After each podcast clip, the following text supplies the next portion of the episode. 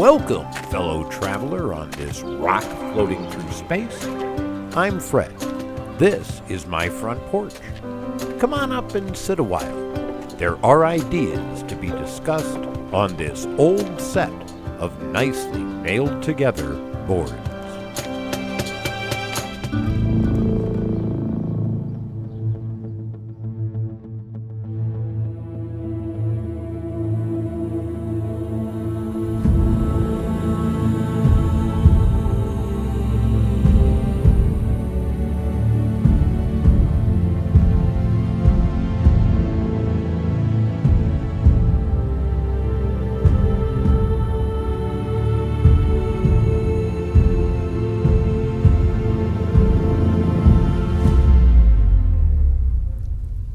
Problem of anger. I want to begin by admitting there is more than enough reason to be angry. In your personal life, people may mistreat you. They may be rude, disrespectful, narcissistic, or they may treat you unfairly. They may even hurt you physically. And your anger in any of those situations is undeniably justified. The world outside of your personal life is more than enough reason to be angry. People don't understand what you want them to understand. There is corruption everywhere. There is racism, misogyny, brutality, prejudice, and sufficient income inequality to cause the most patient of us to be angry. Watch half an hour of news, and if you're not angry, you are probably not paying attention. There is cause to be angry. I get that. But here's the problem getting angry rarely changes anything. I, for example, have never been convinced of a new idea because someone was yelling at me. I have felt uncomfortable and, from time to time, unsafe when someone yelled at me, but I never decided to rethink my opinions because someone's voice was louder than mine, or because they could talk faster than I can, or because they decided in advance that any argument I make to contradict theirs is, quote, bullshit. Instead, I just shut down. It's no longer a discussion. It's simply a contest of volume, and I don't want to compete. A Facebook friend of mine quoted someone, but she didn't know who, and neither do I, last week.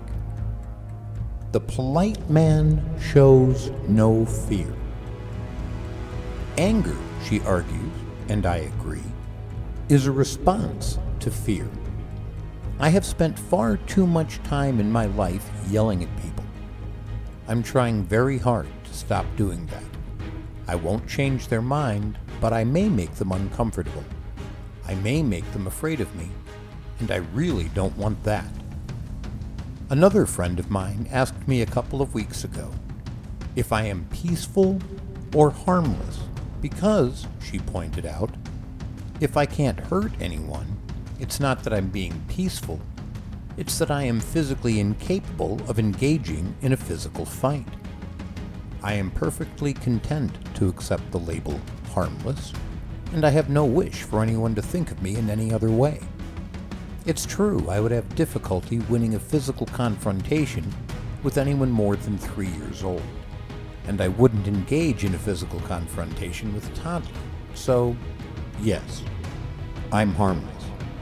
I won't be hitting anyone. Ever. I want, however, to change the world. Can I do that without hitting anyone? Can I do it without yelling?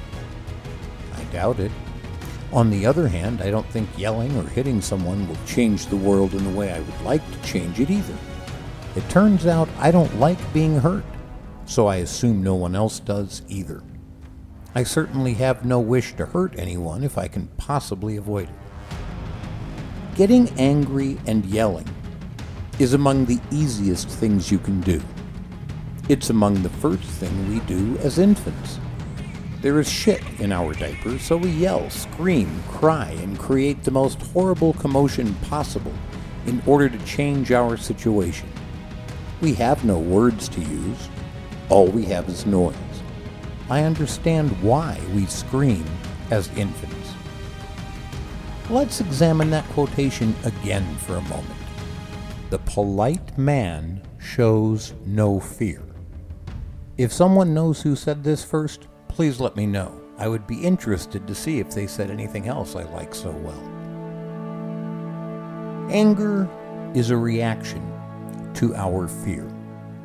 I felt anger at watching the murder of George Floyd because I was afraid he would die. He did.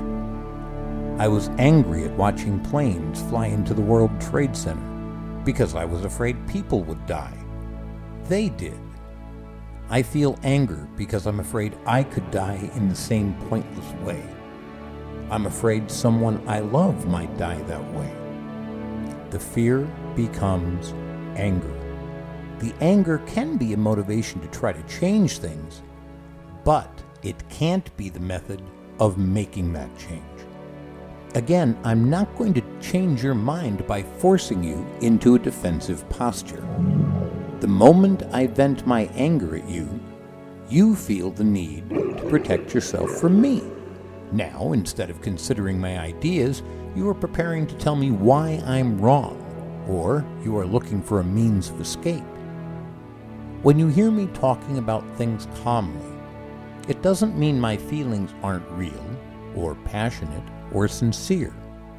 It means I want to change things. I want you to listen. I won't manage that if I make you afraid of me. When I'm polite, it doesn't mean I'm not afraid. It's that I recognize my fear isn't going to change things. Its function is to alert me to danger and give me the energy to take action to mitigate that danger instantly. When the snake begins to rattle, fear has a function.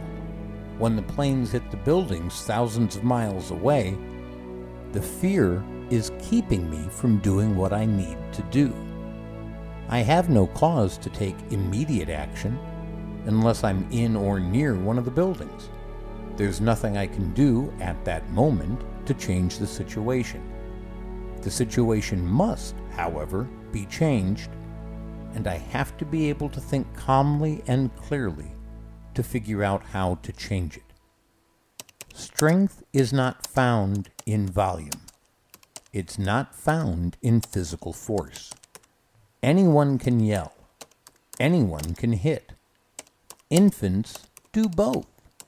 Strength is found in control. Rudyard Kipling said it better than I can. If you can keep your head when all about you are losing theirs and blaming it on you, if you can trust yourself when all men doubt you, but make allowance for their doubting too, if you can wait and not be tired by waiting, or being lied about, don't deal in lies, or being hated, don't give way to hating, and yet don't look too good nor talk too wise. If you can dream and not make dreams your master, if you can think and not make thoughts your aim, if you can meet with triumph and disaster and treat those two impostors just the same, if you can bear to hear the truth you've spoken, twisted by knaves to make a trap for fools, or watch the things you gave your life to broken and stoop and build them up with worn out tools. If you can make one heap of all your winnings and risk it on one turn of pitch and toss, and lose and start again at your beginnings and never breathe a word about your loss, if you can force your heart and nerve and sinew to serve your turn long after they are gone. And so hold on when there is nothing in you, except the will which says to them, Hold on. If you can talk with crowds and keep your virtue, or walk with kings, nor lose the common touch, if neither foes nor loving friends can hurt you, if all men count with you, but none too much, if you can fill the unforgiving minute with 60 seconds worth of distance run, yours is the earth and everything that's in it. And, which is more, you'll be a man, my son.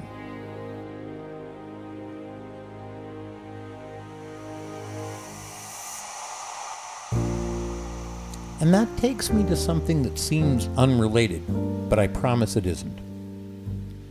Someone I love very deeply asked me a week or two ago to comment on what it is that makes me a man. They wanted me to question my own sexuality for purposes of better defining myself.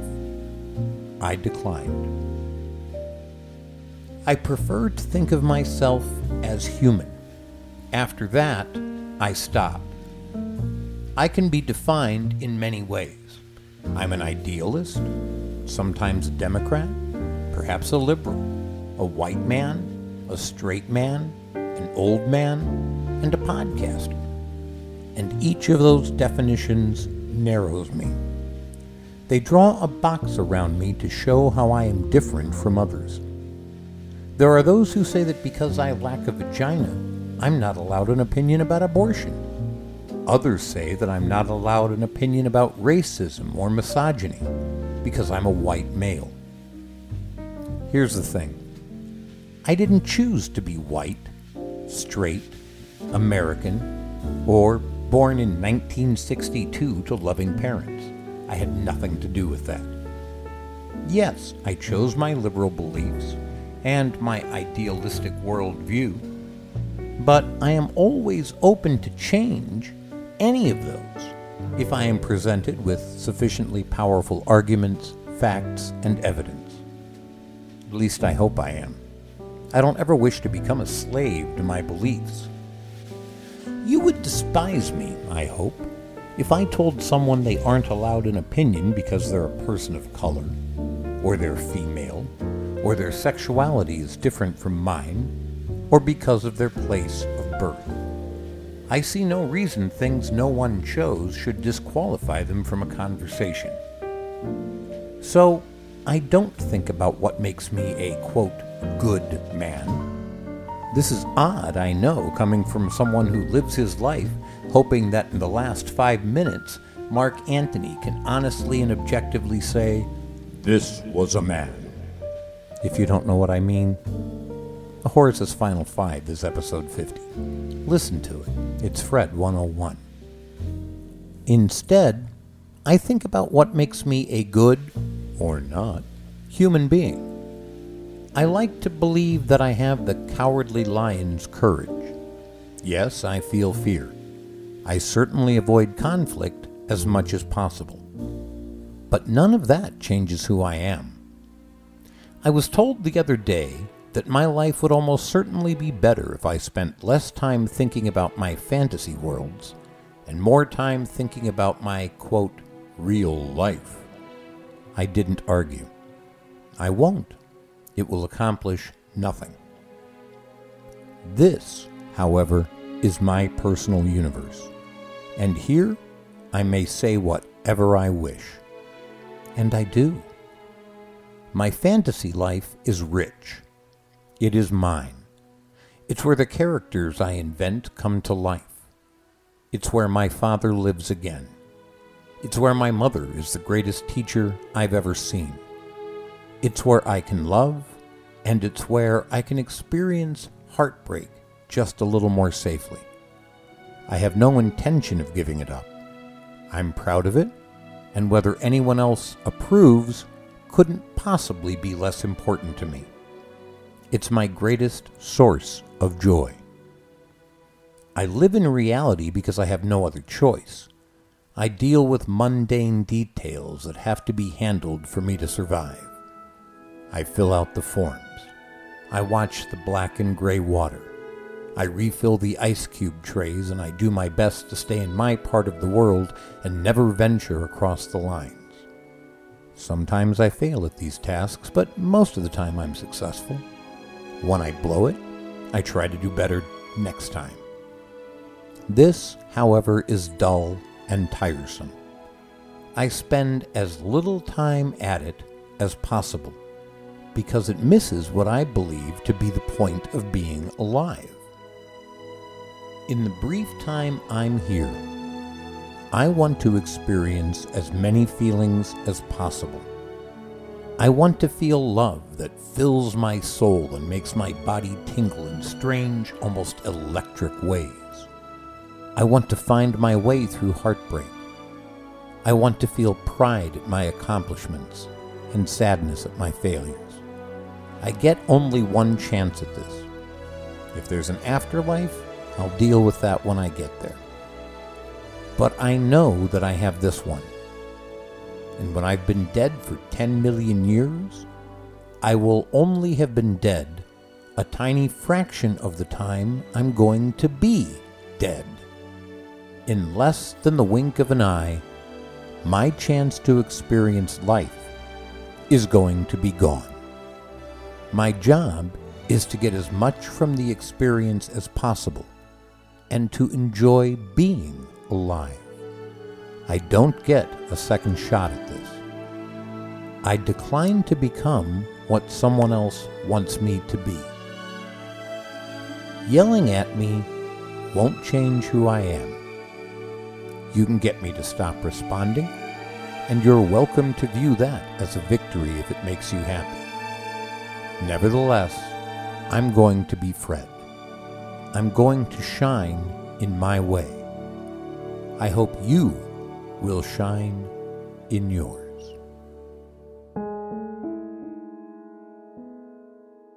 I used to think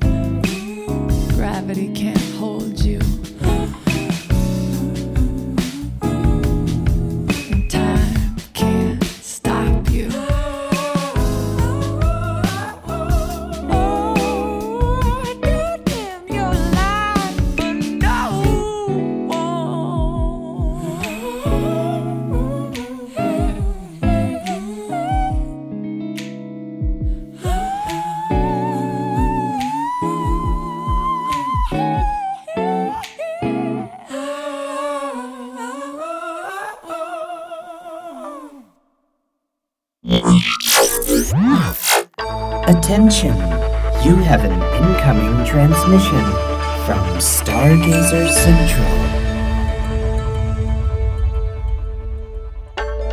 The following is a lovely comment received from one of our Patreon supporters.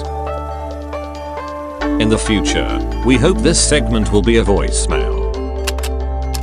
Call 480 331 9822.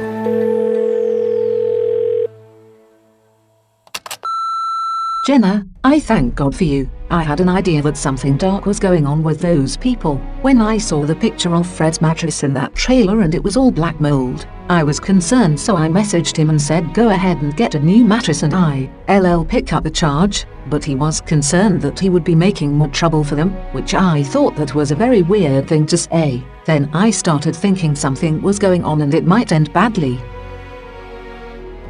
I love Fred too, he is a very kind man, and has helped me to change my mind about the way I react to things. I will always be here to help him with need, so please let me know if he needs anything, and I will send either money or whatever he wants. I was thinking about some nice bedding, soft sheets and a down quilt for winter, if he wants.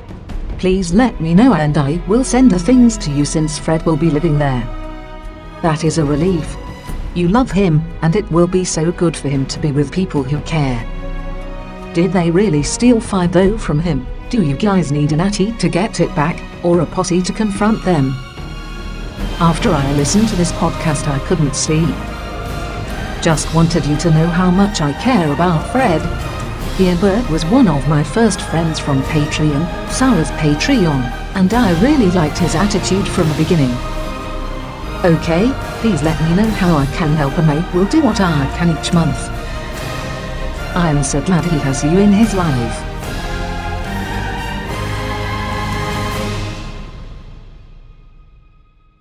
Call 480 331 9822.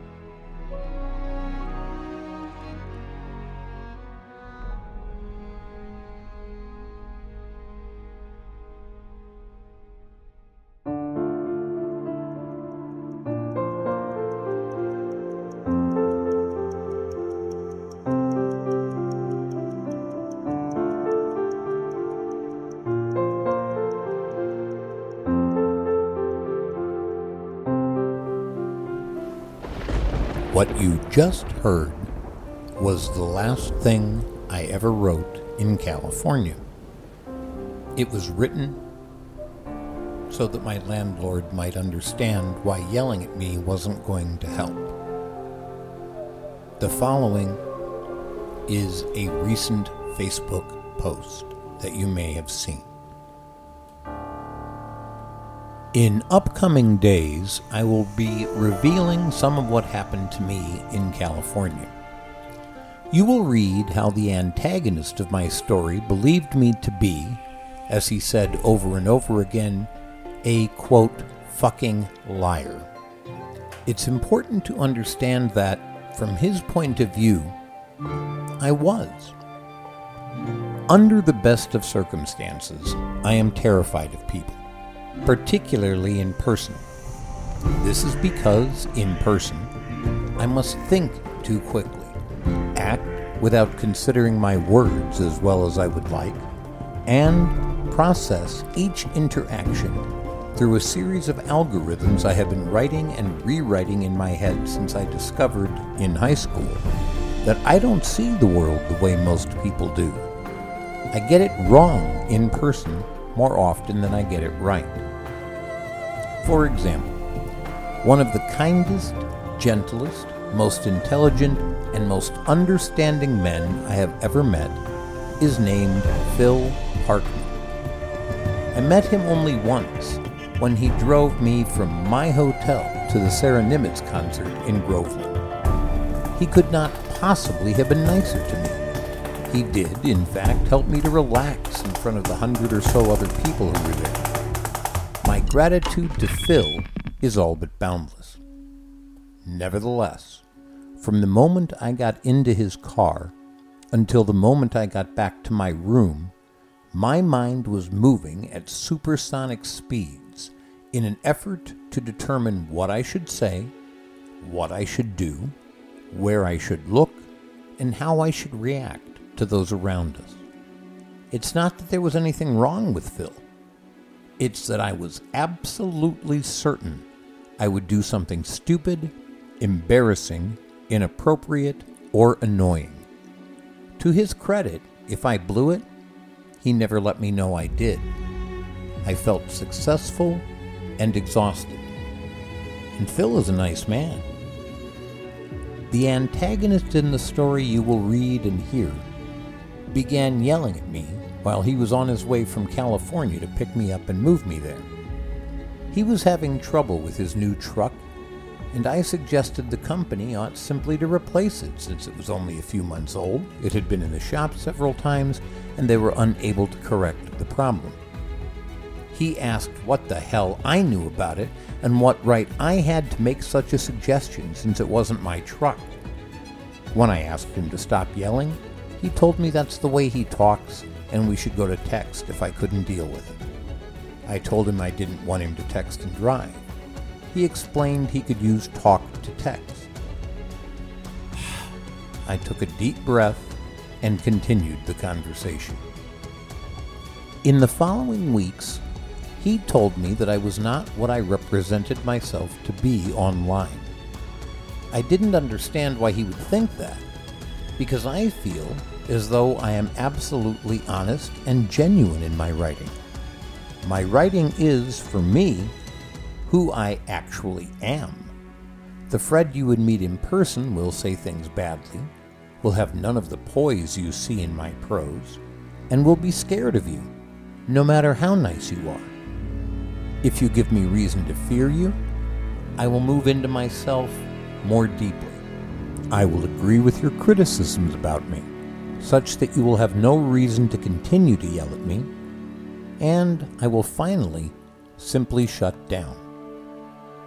It is for this reason that, much as I love you, listener and friend, I prefer to know you this way.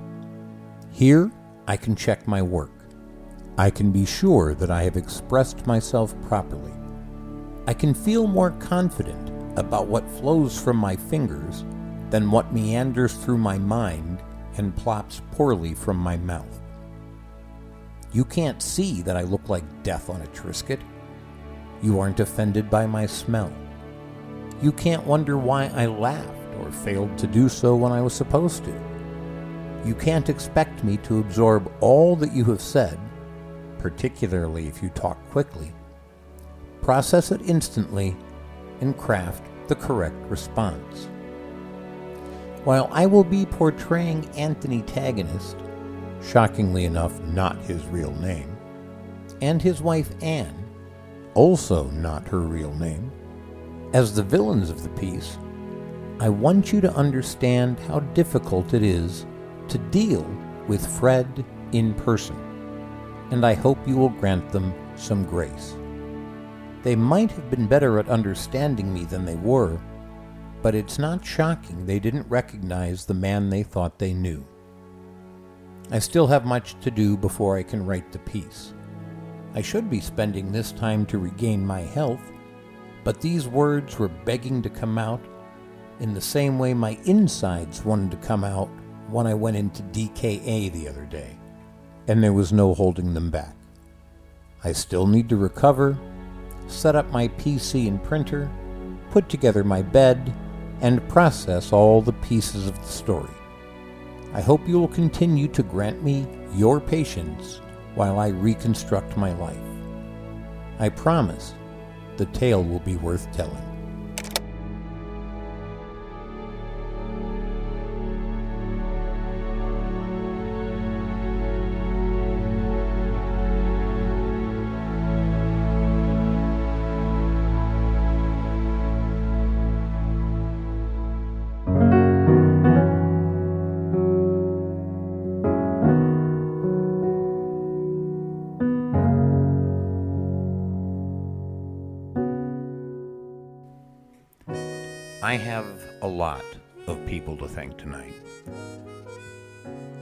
To start with our regular list of the people you know who are the regular supporters of the front porch. So, Thank you to Jenner and Studio Stargazer, Hermione Granger, Edith Keeler, Coralie Day with Scott Knight, Sherlock the Mystery Patron, Mandy, Barbara Hauser, Kevin Boyce, Joe March, Lena Miller, Mike Cooper, Phil Parkman, Judy Weinress Morris, Chris Donnelly, Corey Pluard, Claude Burt Lansden, Jesse Rogers, Virginia Rupert, Scott Shelby, Mark Rosema, Laura Engram, Natalie, Elizabeth Bennett, Zareth, Robert Blomker, Cindy Mandel, Amos Stewart, Michelle Sylvester, Marley Maple Miracle, Carrie DeDeo, Ursula Phillips,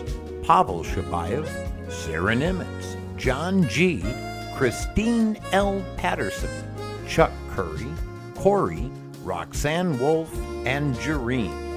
Also, thank you to Zara, Daniel H., Piper K. Young, A.A. Milne, John Donovan, Stacy Height, Cindy Mandel, and Corey again. Those are our regular supporters. This week, I also want to thank someone who has not really given me permission to use his name, but he is a former student who came and rescued me from California. I can't go into much detail yet beyond someone pulled a gun on him and it didn't stop him. Um, he also called the police so that we could get the gate unlocked and we could escape with the movers the night that I left. I am extraordinarily grateful to him, and he knows who he is. Thank you for that help. I also want to thank a couple of my Arizona friends who ensured I was going to have a place to live. Um, I hate to tell you to those two friends, but you will need a body bag to drag me out of this place again. I'm never leaving. I am grateful to all the support that I have gotten from so many people uh, in so many ways on Facebook and on Patreon. And all I can say is thank you for allowing me to continue to be alive and to do this show. There is much more to the story, and you'll be hearing it in coming weeks. Thanks again for stopping by Fred's Front Porch.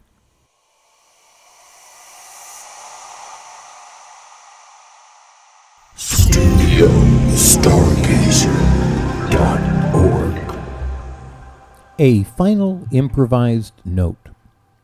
I would like to thank Jenner Zeno for filling in for me while I was in the hospital. His episode, Dimming the Light, was as good as or better than anything I have done in quite some time. It got an excellent response from the audience. It was accurate, it was bold, it was powerful, and I am grateful to him. Thank you, Jenner, and thank you to everyone who joins us here on Fred's Front Porch every week. We'll see you next week.